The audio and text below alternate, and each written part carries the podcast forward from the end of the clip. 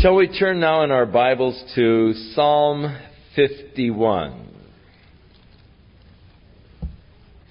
David is surely one of the most outstanding characters of the Old Testament.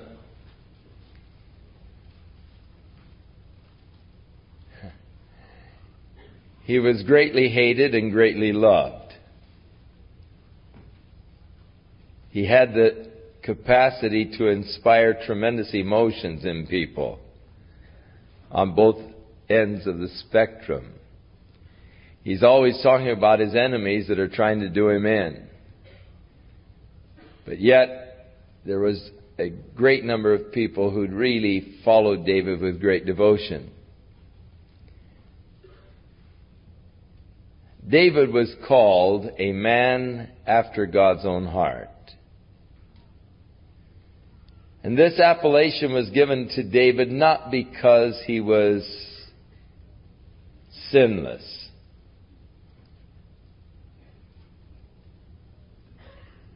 But because his heart was always open towards God. Pliable. God could work with David. God could deal with him. When David was wrong, God could deal with him. Inasmuch as none of us are sinless too, it's important that God is able to deal with us when we're in our faults, when we're in our sin. That we be open to the dealings of God. The 51st Psalm has as its background God's dealing with David concerning his sin. For David, one day while on his roof which over there they have flat roofs and they have their gardens and and uh, couches and hammocks and all out on their roofs. As he was walking on his rooftop, he spied over on a neighboring roof a beautiful lady bathing. And the lust of David's flesh got the better of him. He sent a message to her to come on over. She responded. And as the result of their encounter, she became pregnant. David tried to cover it by having her husband come home from the service for a while, but he did not cooperate in that he did not go home to be with his wife during his leave of absence from active duty. So David compounded his sin of adultery by ordering Joab to put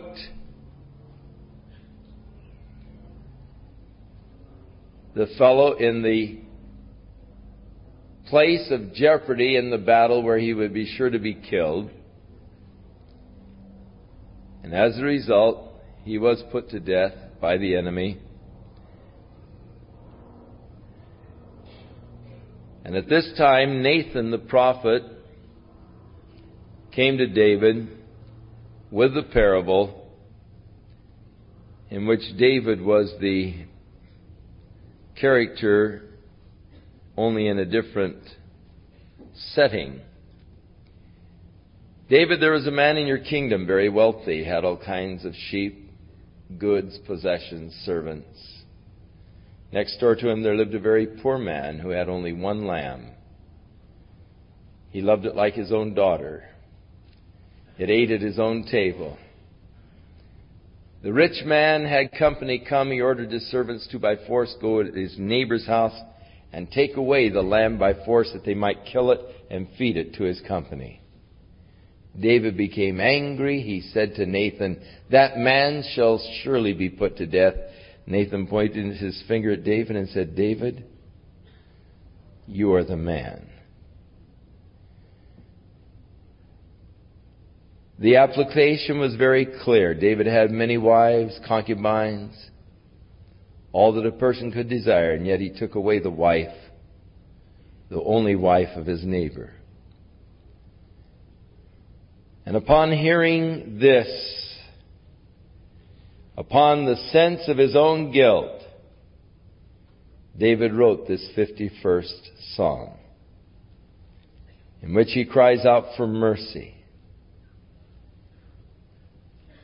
Mercy is not getting what you deserve. Justice is getting what you deserve. He's got it coming. That's justice. He hasn't coming, he doesn't get it. That's mercy. And David is crying out now to God for mercy. Have mercy upon me, O God.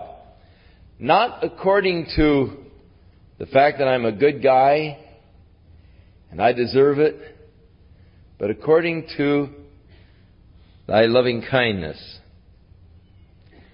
According to the abundance or the multitude of thy tender mercies, blot out my transgressions. David's prayer for forgiveness. Casting himself upon the mercy of God. The Bible teaches us much about God's mercy. He declares that He is a merciful God. He will abundantly pardon. According to the multitude of thy tender mercies, David said, blot out my transgressions. Wash me thoroughly from mine iniquity and cleanse me from my sin. For I acknowledge my transgressions and my sin is ever before me. Now David was trying to hide his guilt. But yet you can't hide it from yourself. And David speaks about his sin being ever before me. I'm ever conscious of my guilt. You can't run from guilt. You can't hide from guilt. It's there. David said, I acknowledge my transgressions. Now you're on the road back. The Bible says, if we confess our sins, He is faithful and just to forgive us and to cleanse us from all unrighteousness. But I have to be honest with God. I have to confess my sin. I have to acknowledge my transgression if God is going to be able to deal with me. As long as I'm trying to hide my sin, as long as I'm trying to justify myself, and this is one of the things that we are constantly having to deal with in our own lives, is that endeavor to justify our actions. But there isn't forgiveness in justifying your actions. The forgiveness comes when you confess your transgression. I acknowledge my transgression. Good. Now God can deal with it. But as long as you're trying to hide it, cover it, excuse it, God can't deal with it. So important that we be totally open and honest with God in order that He might deal with the issues of our lives. Then David said, Against thee and thee only have I sinned and done this evil in thy sight. God is the one who has established the law. Sin is against the holy law of God, the holy nature of God. Now, if we would look at this, it would seem to us that he had sinned against Uriah, the husband of Bathsheba. It would even seem that he sinned against Bathsheba, inviting her to this kind of a relationship. But David declares, Against thee, and thee only have I sinned, and done this evil in thy sight. Now, if David had been conscious of, uh, of God, and of the fact that God sees, if he had been more conscious of the presence of God, it could very well be he had never gotten into this. I think that one of the um, real problems that we have is our lack of the sense of God's presence with us. We forget that He's right there. Now, we oftentimes do things that suddenly we find that, you know, someone was there and watching and we get so embarrassed. Because we thought that, you know, nobody knew us or nobody was watching. And, and when we suddenly find someone there, I've had occasions in the past to have to make calls on the homes. And sometimes, as you, I would be walking up to the front door, I'd hear all kinds of screaming and yelling in the house. And then you know, you ring the doorbell and you hear a flurry of motion and all, and pretty soon the doors open and they see you and they just, you know. There have been times when I'd never rung the doorbell, I've just gone. I was too embarrassed. I didn't want to embarrass them. But, you know, they, they say, oh, you know, you know, we didn't know, you know, start into that kind of stuff. But, you see, who am I? Man, I know what it is to yell and get angry. Who am I? What we need to realize is that God is there. In Him we live and move and have our being, Paul said. It, we need to become more conscious of the fact that God is with us. Against thee, and thee only have I done this sin, and done this evil in thy sight. God was watching. God knew all about it. David thought that he had cleverly covered his guilt. After all, Uriah's has been killed in battle now. So who's going to object to David taking a pretty young widow into his harem, you know? After all, her husband was killed out fighting David's wars. And David thought he had covered his tracks. But God saw. And when the prophet came to him and said, David, you are the man, David realized that he had not hid anything from God. I've done this evil in your sight. In order that you might be justified when you speak and be clear when you judge. Now David confesses actually the nature of sin. Behold, I was shapen in iniquity, and in sin did my mother conceive me. Behold, you desire truth in the inward parts, and in the hidden part thou shalt make me to know wisdom. Purge me with hyssop, and I shall be clean. The hyssop was a little shrub that grows over there in the Holy Land and in Egypt, in those areas. And it was the little bush that they used to sprinkle the blood. When in Egypt they were to sprinkle the blood upon the lintels of the doorpost of the house, they used the hyssop bush in the sprinkling of the blood. And so, because it was the little bush that was used to sprinkle the blood, he said, Purge me with hyssop. That would be referring to the blood of the sacrifice. And I shall be clean. Wash me, and I shall be whiter than snow. David's concept of God's total and complete forgiveness. And it is important that we also have that same concept of God's total and complete forgiveness. God said in Isaiah, Come now, let us reason together, saith the Lord.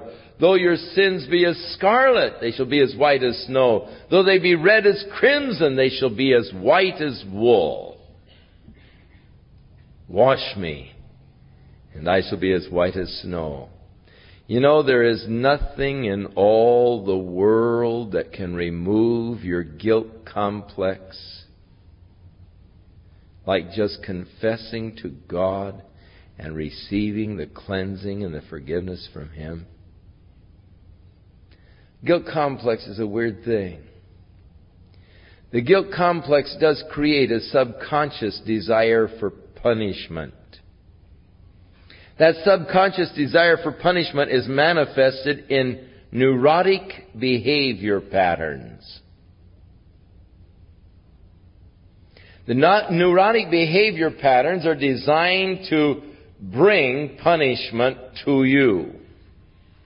You start doing weird things. People say, what's wrong with you? Why are you doing that? That's weird, man. Well, I don't know why I'm doing it. Because it's a subconscious thing. I'm feeling guilty over something. And I need to be punished. And so I am going now into an abnormal behavior that is going to bring disapproval and punishment upon me. And I continue with this neurotic behavior pattern until someone really tells me what a nut I am, how weird and how I, you know, belong ostracized from society or something, and I feel great because they have punished me and I feel the relief of my guilt.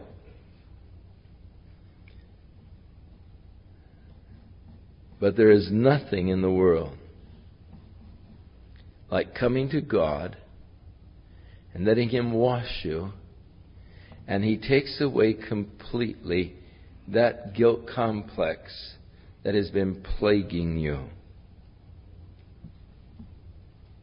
David said, Make me to hear joy and gladness, that the bones which thou hast broken may rejoice.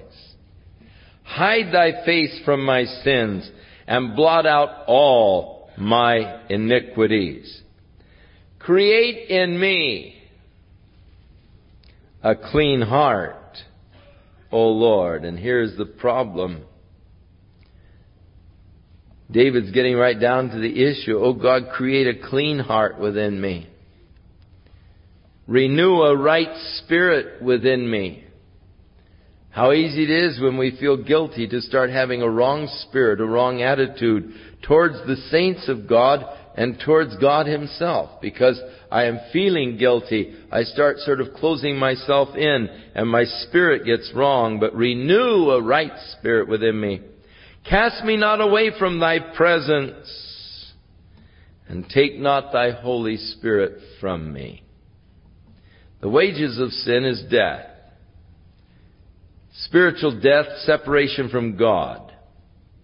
Cast me not away from thy presence, O Lord. Re- remove not or take not thy Holy Spirit from me. Restore unto me the joy of thy salvation and uphold me with a free spirit, thy free spirit. So the, the prayer for the restoring of the joy of salvation is amazing the way sin can just rob you unconfessed sin can just rob you of God's joy in your life. There are so many Christians who are borderline Christians. They try to live as close to the world and still be a Christian as they can, and they're always just trying to find out how close that is. Always experimenting, just living on the edge. Flirting with the other side. And they have the dilemma of having too much of Christ to be happy in the world, but too much of the world to be happy in Christ. Restore unto me, Lord, the joy of my salvation. And uphold me with your free spirit. Then will I teach transgressors thy ways and sinners shall be converted unto thee. In other words, once you've experienced the grace and the goodness of God, then you go out and share it with others. I'll teach transgressors thy ways. Deliver me from blood guiltiness. This is no doubt that being guilty of the blood of Uriah.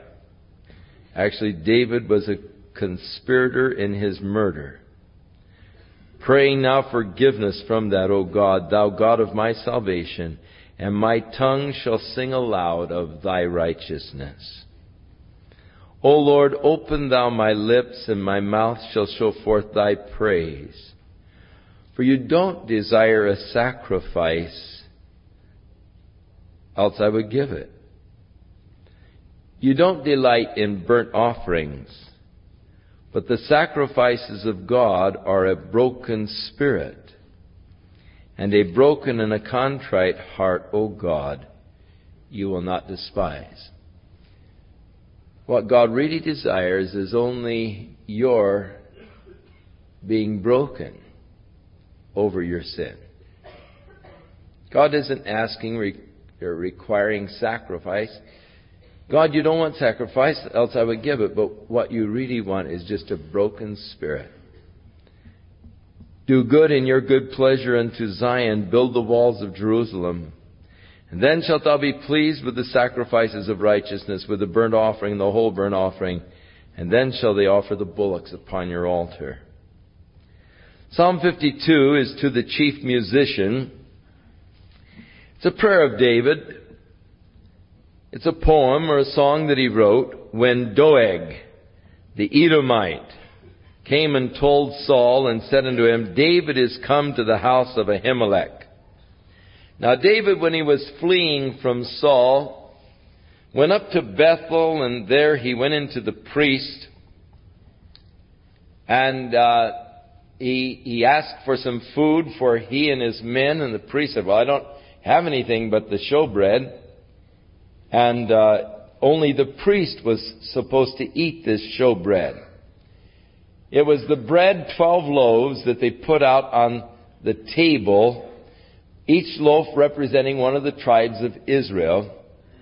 And it was set out on the table in order that the idea was that God might be constantly constantly reminded of each of the twelve tribes. It was there within the tabernacle on the right hand side as the priest would enter into the tent.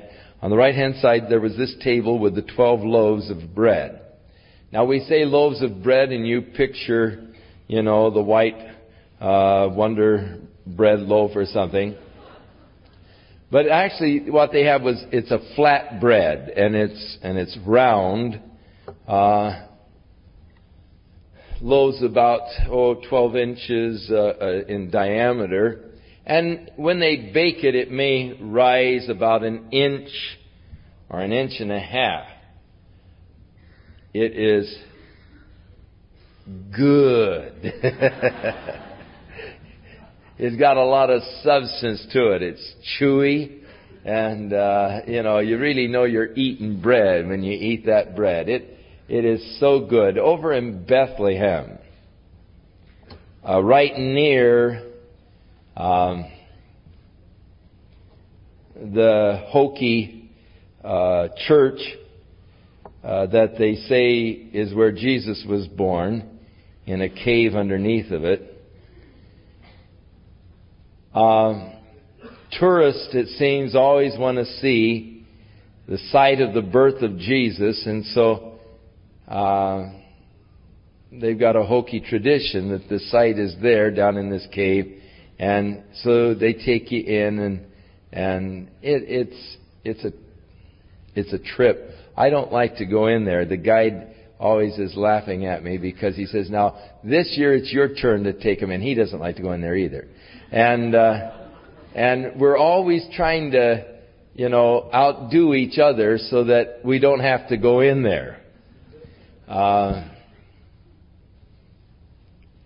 because I like to go up the street, uh, up one of the side streets there, there is a baker. And he has this, he's, a, he's sort of the um, public baker in a sense. He has this uh, oven there, open uh, fire in it, and the ladies come with big uh, pans of dough. And they sit there in this little dark room, and he's down uh, in a little sort of a dugout place with this oven going, and he has a big spoon, much like they use in the pizza parlors, a uh, big flat kind of a shovel thing. And these ladies will sit there visiting with each other, and each of them have their own pan of dough. And every once in a while they'll knead their dough and all, and Then when it's their turn, he takes and he has a flour board and he kneads it, flattens it out, and he bakes it. And uh, then when they get all of their loaves baked, uh, they put them back in the pan, cover them with their towel, and they take off with the pans of bread on top of their head. And you see the ladies walking up the steps with these pans of dough on top of their head, coming to the baker to have him bake their bread. Well, if you smile at the ladies and look hungry,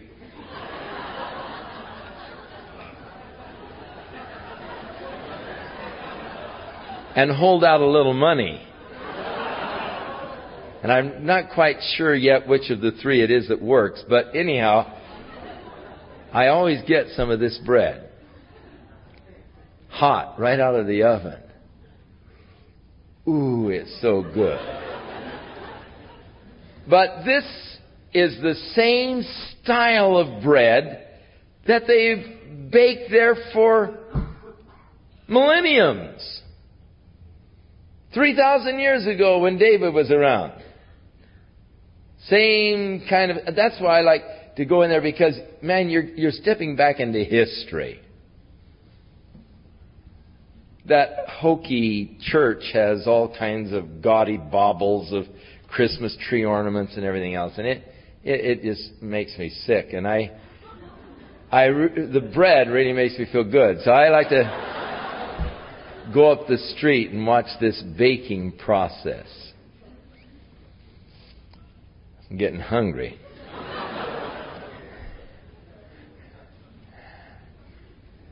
But all he had, now they would change this bread, and of course this bread will just last a long time. And they would change it once a week, and then the priest could eat the loaves of bread. But only he could eat them. No one else was to eat them. But David came in and he had his men and he was hungry and he said, You got anything to eat? And he said, All I've got is this showbread. David said, Well, we're so hungry. And so he gave him the showbread. Now, it was not really lawful that David eat that, but it was an interesting thing that God's laws are flexible in that when a guy is hungry, then, you know, there could be a little overlooking of the rule nobody eats this but the priest. It's the law of life and hunger that superseded. And even Jesus in the New Testament acknowledged that it was all right.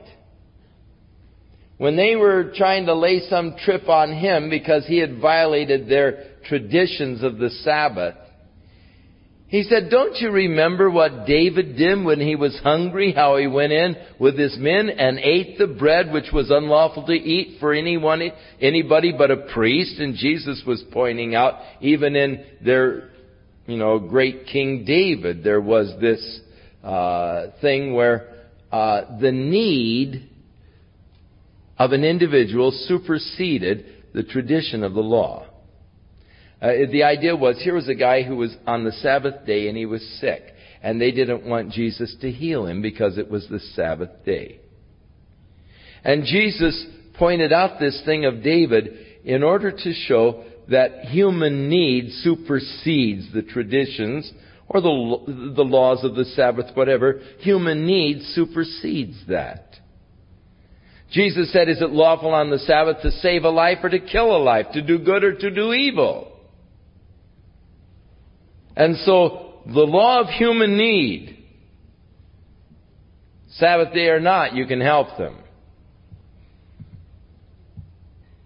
Now, when Doeg came to Saul, he said David was up there and the priest helped him, gave him bread and gave him uh, Goliath's sword. And Saul, in his stupid, blind anger, went up and killed the priest and his sons. And David now is upset over this dog, Doeg, who told Saul that he was up there. So this psalm is directed against this Doeg. Why do you boast yourself in your mischief, O mighty man?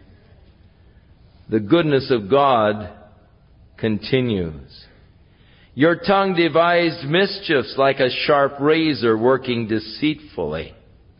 You love evil more than good and lying rather than to speak the right things. You love all devouring words, O thou deceitful tongue. And God shall likewise destroy thee forever. He shall take thee away and pluck thee out of thy dwelling place and root thee out of the land of the living. The righteousness also shall see, the righteous also shall see and fear and shall laugh at him. Lo, this is the man that made not God his strength, but trusted in the abundance of his riches, and strengthened himself in his wickedness. But I am like a green olive tree in the house of God. I trust in the mercy of God forever.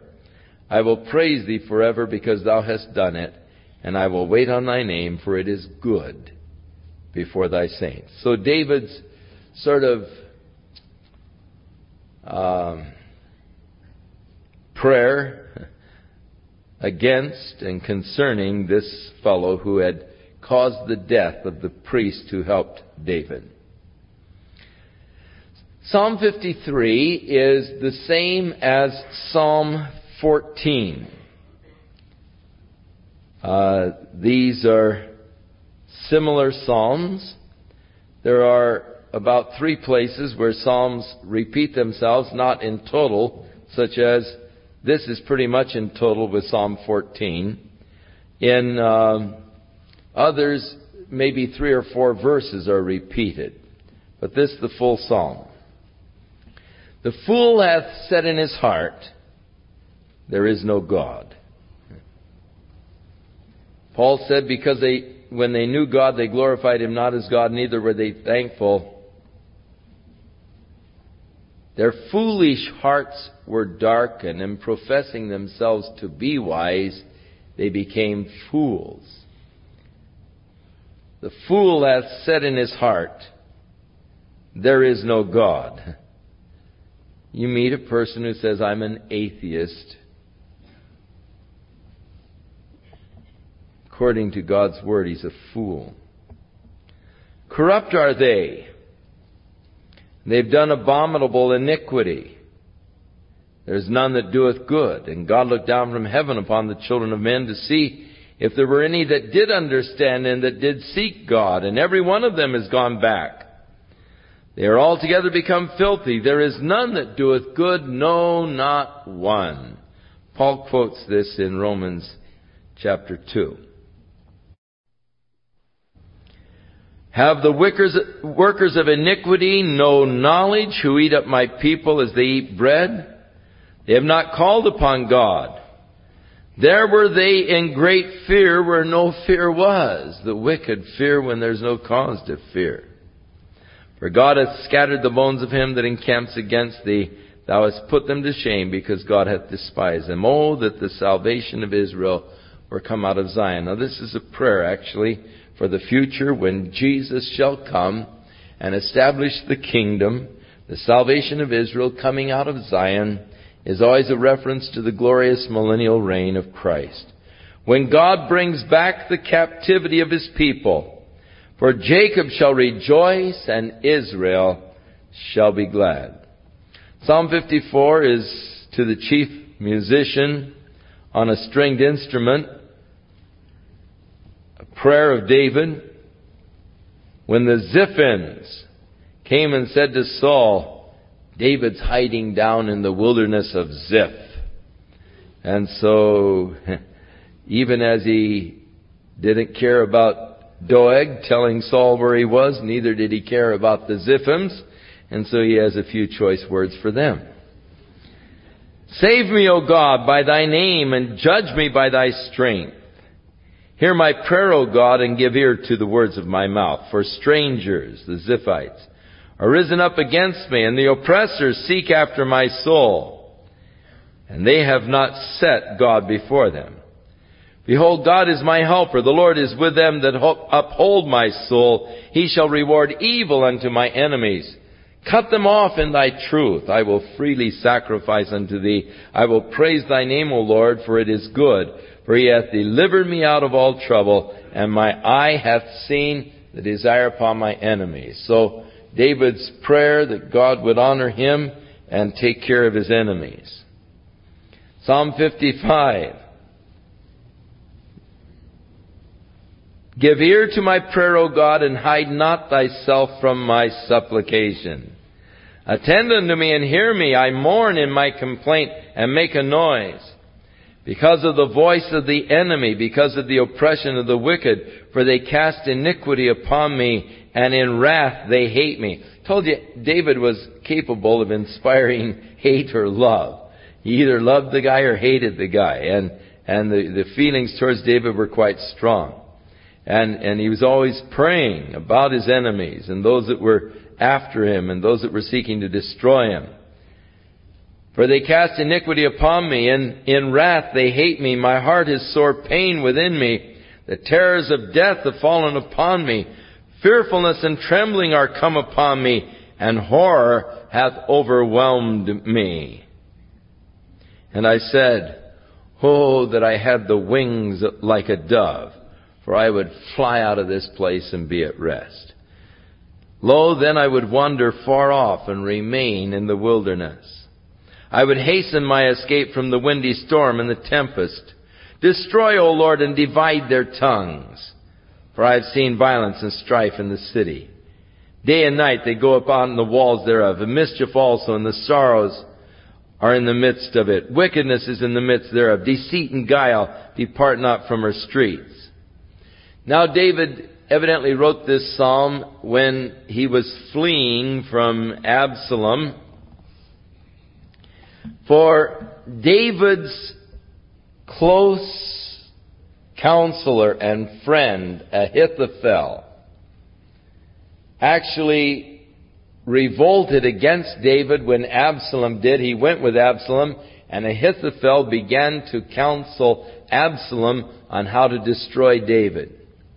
And this is the thing that really hurt David, uh, is that Absalom had turned against him. And David said, For it was not an enemy that reproached me. Then I could have borne it. Neither was it he that hated me that did magnify himself against me. Then I would have hid myself from him. But it was you a man mine equal, my guide, my acquaintance. We took sweet counsel together. We walked into the house of God in company. And so David is, is so hurt because it really wasn't an enemy to David that had done such a dirty thing to him. But it was a fellow that he had had beautiful fellowship with. They'd talked together. They'd counseled together. They'd gone into the house of God in fellowship together, and yet he turned himself against David. And that's always, I think, some of the greatest hurts that we experience are when men that we have trusted and put our confidence, utmost confidence in, and we've trusted them unquestionably and they have worked together with us and labored together with us. And we have given them great responsibilities. And suddenly they turn.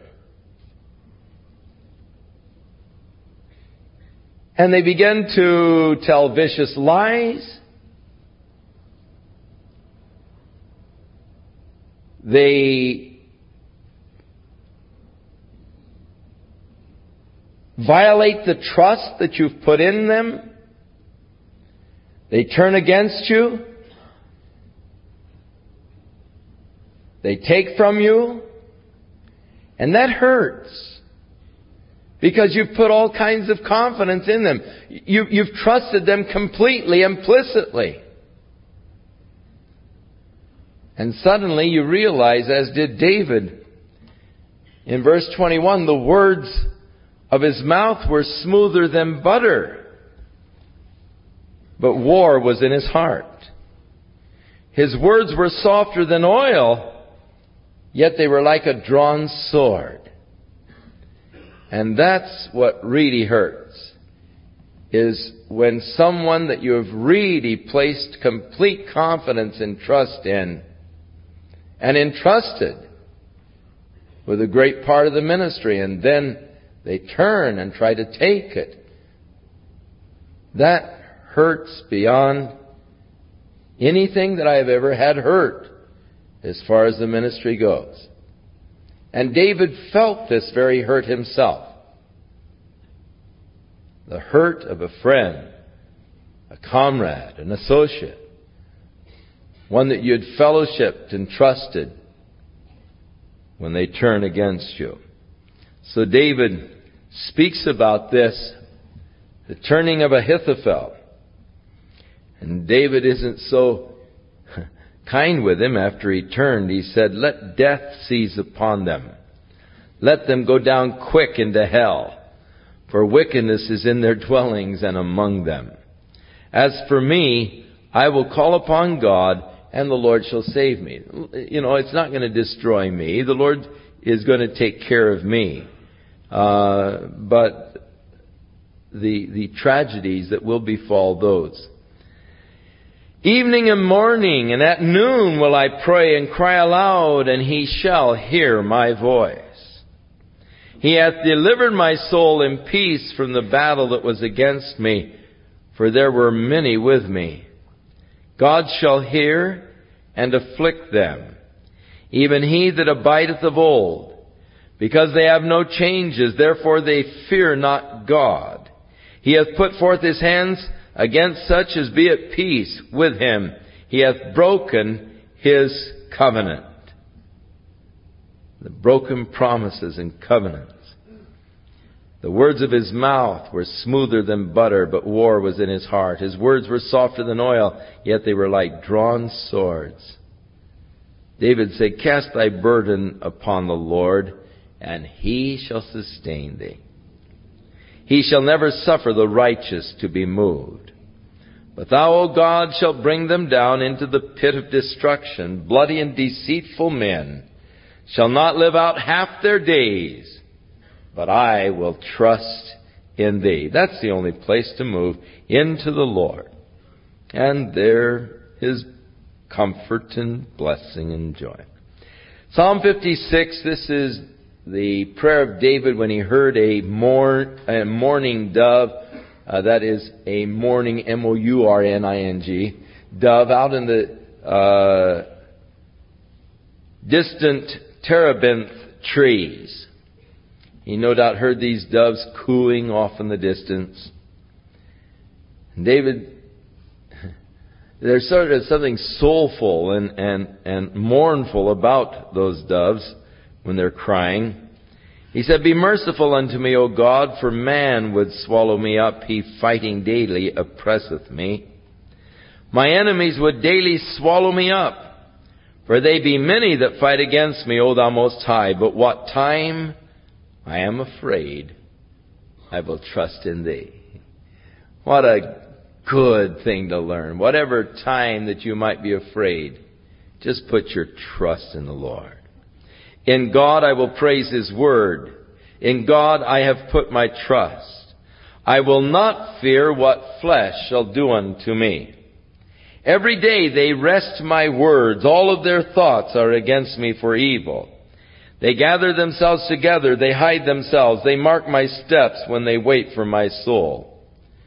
Shall they escape by iniquity? In thine anger cast down the people, O God. For you tell my wanderings. Put my tears into thy bottle. Are they not in thy book? Now the Bible does teach that there is a book of remembrances that God keeps. The Bible tells us that at the great judgment day the books will be open and people will be judged out of the things that are written in the books. Now, man is able to preserve many interesting records today. A lot of you have preserved a lot of interesting records of your past. You've got movies of them. And every once in a while, you get out the movie projector when the family is over and you look at the pictures when they were just kids and you have an interesting evening of, of, of remembrance, you know, as, as you're looking at these films. Now, I do believe that if man is able to develop such recording devices, that surely God, no doubt, is able to produce any scene that ever took place in your life at any time. So, if you want to uh, try to deny before God some accusation that is brought against you, God probably has a giant screen up there, and suddenly you can watch yourself doing the thing. Along with all of heaven. And I think as they shut it off, oh, okay, I confess, I'm guilty, you know. Turn it off.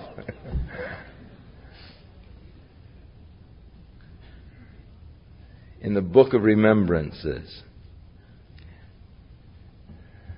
God's book, there is the book of life in heaven, in which your name has been recorded. You who have received Jesus Christ.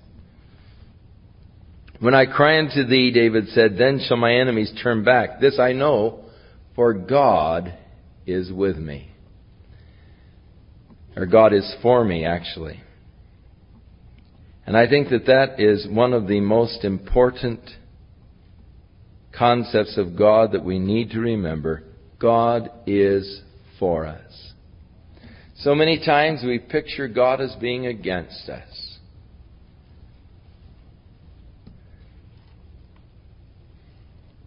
We see God as, as just waiting for us to do something wrong in order that He might smite us with His swift hand of justice. And we think of God so often as being against us, opposed to us, but in reality, God is for us, and if God be for us, who can be against us? So important that we have the right concepts of God. In God, he said, will I praise his word. Because I know that God is for me. Praise fills my heart. In the Lord will I praise his word. In God have I put my trust. I will not be afraid what man can do unto me. Thy vows are upon me, O God. I will render praises unto thee. For thou hast delivered my soul from death Will not thou deliver my feet from falling, that I may walk before God in the light of the living? Psalm 57, to the chief musician, and that Al Tashkith is destroying not. It's a prayer of David when he fled from Saul and was hiding in the cave. So, Saul is looking for David, he's hiding in the cave. And David says, Be merciful unto me, O God, be merciful unto me, for my soul trusts in thee. Yea, in the shadow of thy wings will I make my refuge, until these calamities are over. I will cry unto God most high, unto God that performs all things for me. He shall send from heaven and save me from the reproach of him that would swallow me up. God shall send forth his mercy and his truth. My soul is among lions, and I lie even among them that are set on fire, even the sons of men whose teeth are spears and arrows, and their tongue a sharp sword. Be thou exalted, O God, above the heavens. Let thy glory be above all the earth. For they have prepared a net for my steps. My soul is bowed down. They have digged a pit before me, and in the midst whereof they are fallen themselves. You remember Saul came in and went to sleep there in the in the cave, and David, uh, when they were sound asleep, went down and he took his sword and cut off Saul's skirt. And then he got out of there and he got over a safe distance and he cried, Saul, look what I've got, you know. And so he speaks about him falling in the net that he had prepared for me. My soul is bowed down. They have digged a pit before me, into the midst whereof they are fallen. My heart is fixed, O God, my heart is fixed. I will sing and give praise. Awake up, my glory.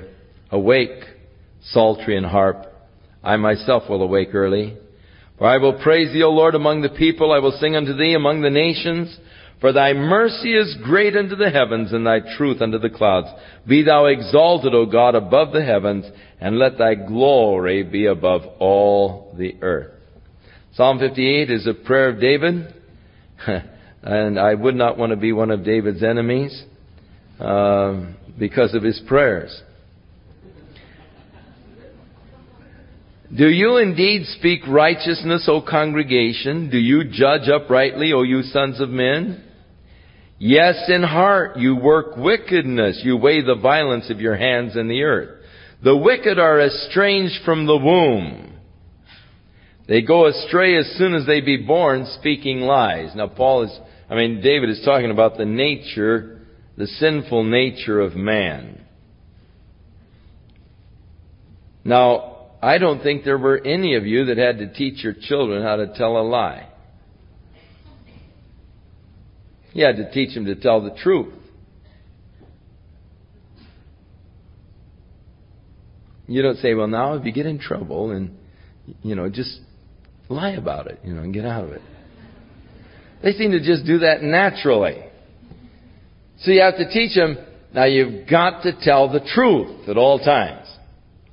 So David said they went forth from the womb speaking lies. They're estranged from the womb. They, as soon as they're born, they're speaking lies. Their poison is like the poison of a serpent.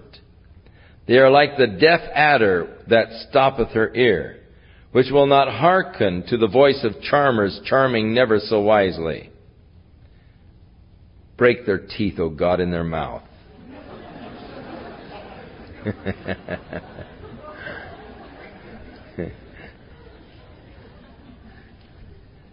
David didn't mess around. Break out the great teeth of the young lions, O Lord. Let them melt away as waters which run continually. When he bends his bow to shoot his arrows, let them be cut in pieces. As a snail which melteth, let every one of them pass away. Have you ever poured salt on a snail and watched it melt?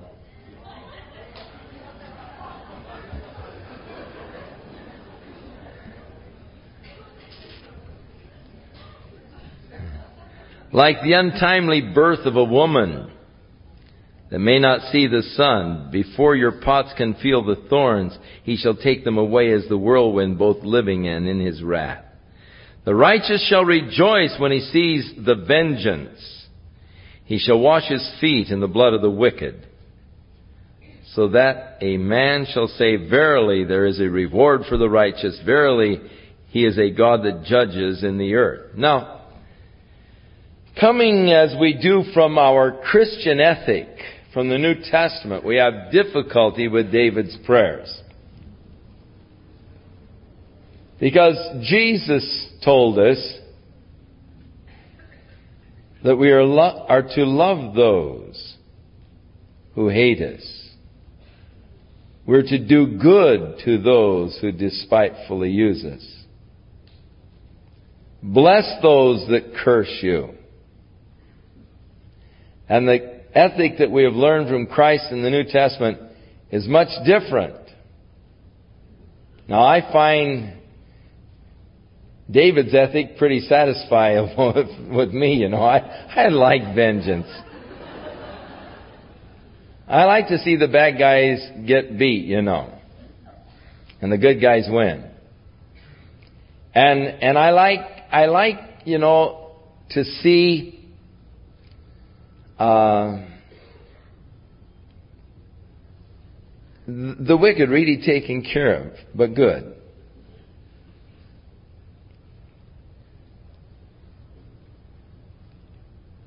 I must confess that I, that I rejoice in such things.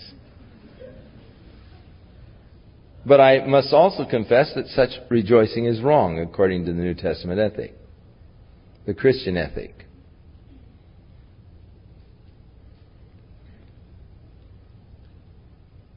And yet there's just something about my own nature that is similar to David's in that uh, when someone has really done something that is truly evil, I like to see vengeance come upon them. Now, where I have to be careful is that I so often want to bring vengeance on them myself. And that's where I can really get in trouble. God said, Vengeance is mine. I will repay, saith the Lord. Now, notice David isn't really seeking to bring vengeance himself. He's asking God to knock the teeth out of their mouths.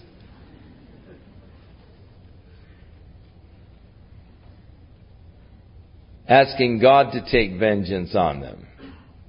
I don't know that it's much better, but uh, we must be careful about trying to take personal vengeance upon people who we feel have wronged us or who have wronged us.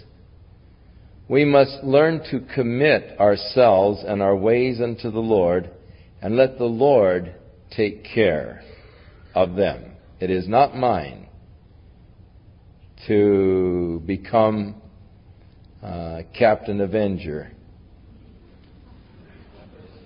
and go out and right all of the evils of the world.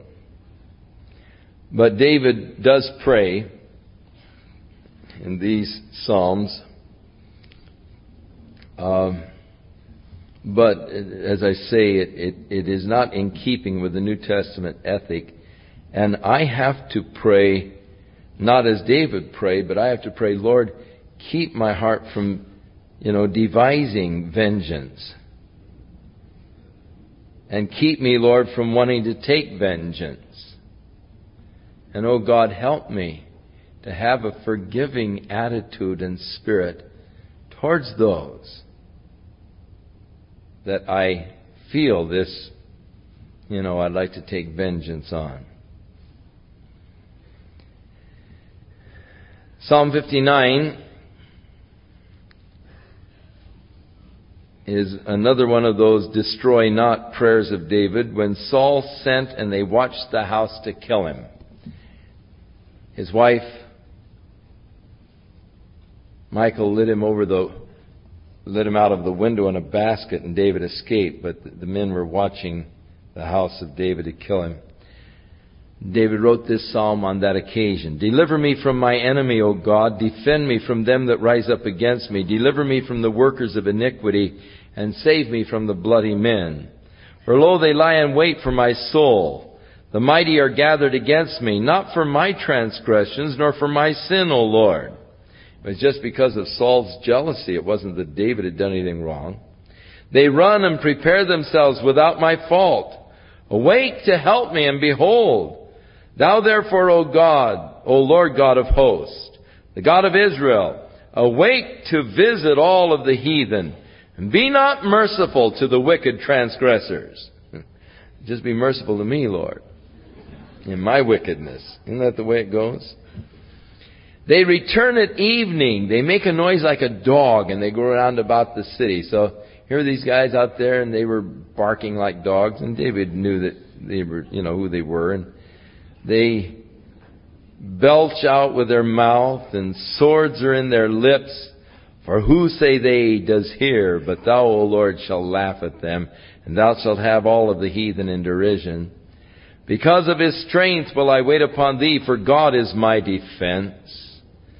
The God of my mercy shall prevent me. God shall let me see my desires upon my enemies. Slay them not, lest my people forget. Scatter them by thy power and bring them down, O Lord our shield. For the sin of their mouth and the words of their lips, let them even be taken in their pride and for cursing and lying which they speak. Consume them in wrath, consume them that they may not be. Let them know that the, that God ruleth in Jacob unto the ends of the earth. And at evening, let them return and let them make a noise like a dog and go round about the city. Let them wander up and down for meat and grudge if they be not satisfied. But I will sing of thy power. Yea, I will sing aloud of thy mercy in the morning. For thou hast been my defense and refuge in the day of my trouble. Unto thee, O my strength, will I sing, for God is my defense and the God of my mercy. So three times over in the psalm, God is spoken of as David's defense and is surely neat to have God as our defense. Now, I have discovered that God will be my defense as long as I let Him be my defense. But if I seek to take up my own defense, then God will let me defend myself. And I have found that I really can't defend myself adequately. And so I have learned not to seek to defend myself, but to leave my defense completely in the hands of God. Now, if you want God to defend you, then you've got to just commit yourself to God and not seek to defend yourself. God is my defense. Psalm 60. O God, thou hast cast us off, thou hast scattered us, thou hast been displeased. O turn thyself to us again. For thou hast made the earth to tremble, thou hast broken it, heal the breaches thereof, for it shakes. You have showed your people hard things, you have made us to drink the wine of astonishment. You have given a banner to them that fear thee, that it may be displayed because of the truth. That your beloved may be delivered, save with your right hand and hear me. God hath spoken in his holiness, and I will rejoice. I will divide Shechem and mete out the valley of Succoth. Gilead is mine, and Manasseh is mine. Ephraim also is the strength of mine head. Judah is my lawgiver. Moab is my washpot over Edom. Will I cast out my shoe? Philistia, triumph thou because of me. This psalm is, uh, these verses actually here in this particular part uh, are repeated uh, verses 5 to 12 are identical to Psalm 108, 6 to 13. So we'll get these further on again. Who will bring me into the strong city? Who will lead me into Edom? Will not thou, O God, which hast cast us off, and thou, O God, which did not go out with our armies, give us help from trouble, for vain is the help of man. Through God we shall do valiantly, for he it is that shall tread down our enemies. Give us help, O God. Vain is the help of man. Another place David said, It's time for you to work, O Lord, for vain is the work of man. Oh, that we would learn to just trust in God, call upon Him for our help, Rather than looking to man, look to God. We've always are scheming. We're always devising. We're always trying to figure out one more angle.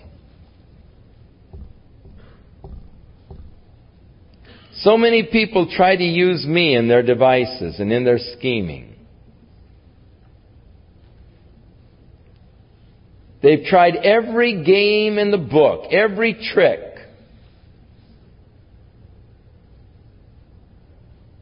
And they finally think, well, if I can just get Chuck, you know, they'll listen to him. And it's just another one of their. They're not willing to leave it in God's hands completely. They just can't leave it with God. They say, oh, I just turning my life over to God. And then they're still scheming, still, you know, conniving, still trying to work another angle. Why don't we just give up and let God take over completely?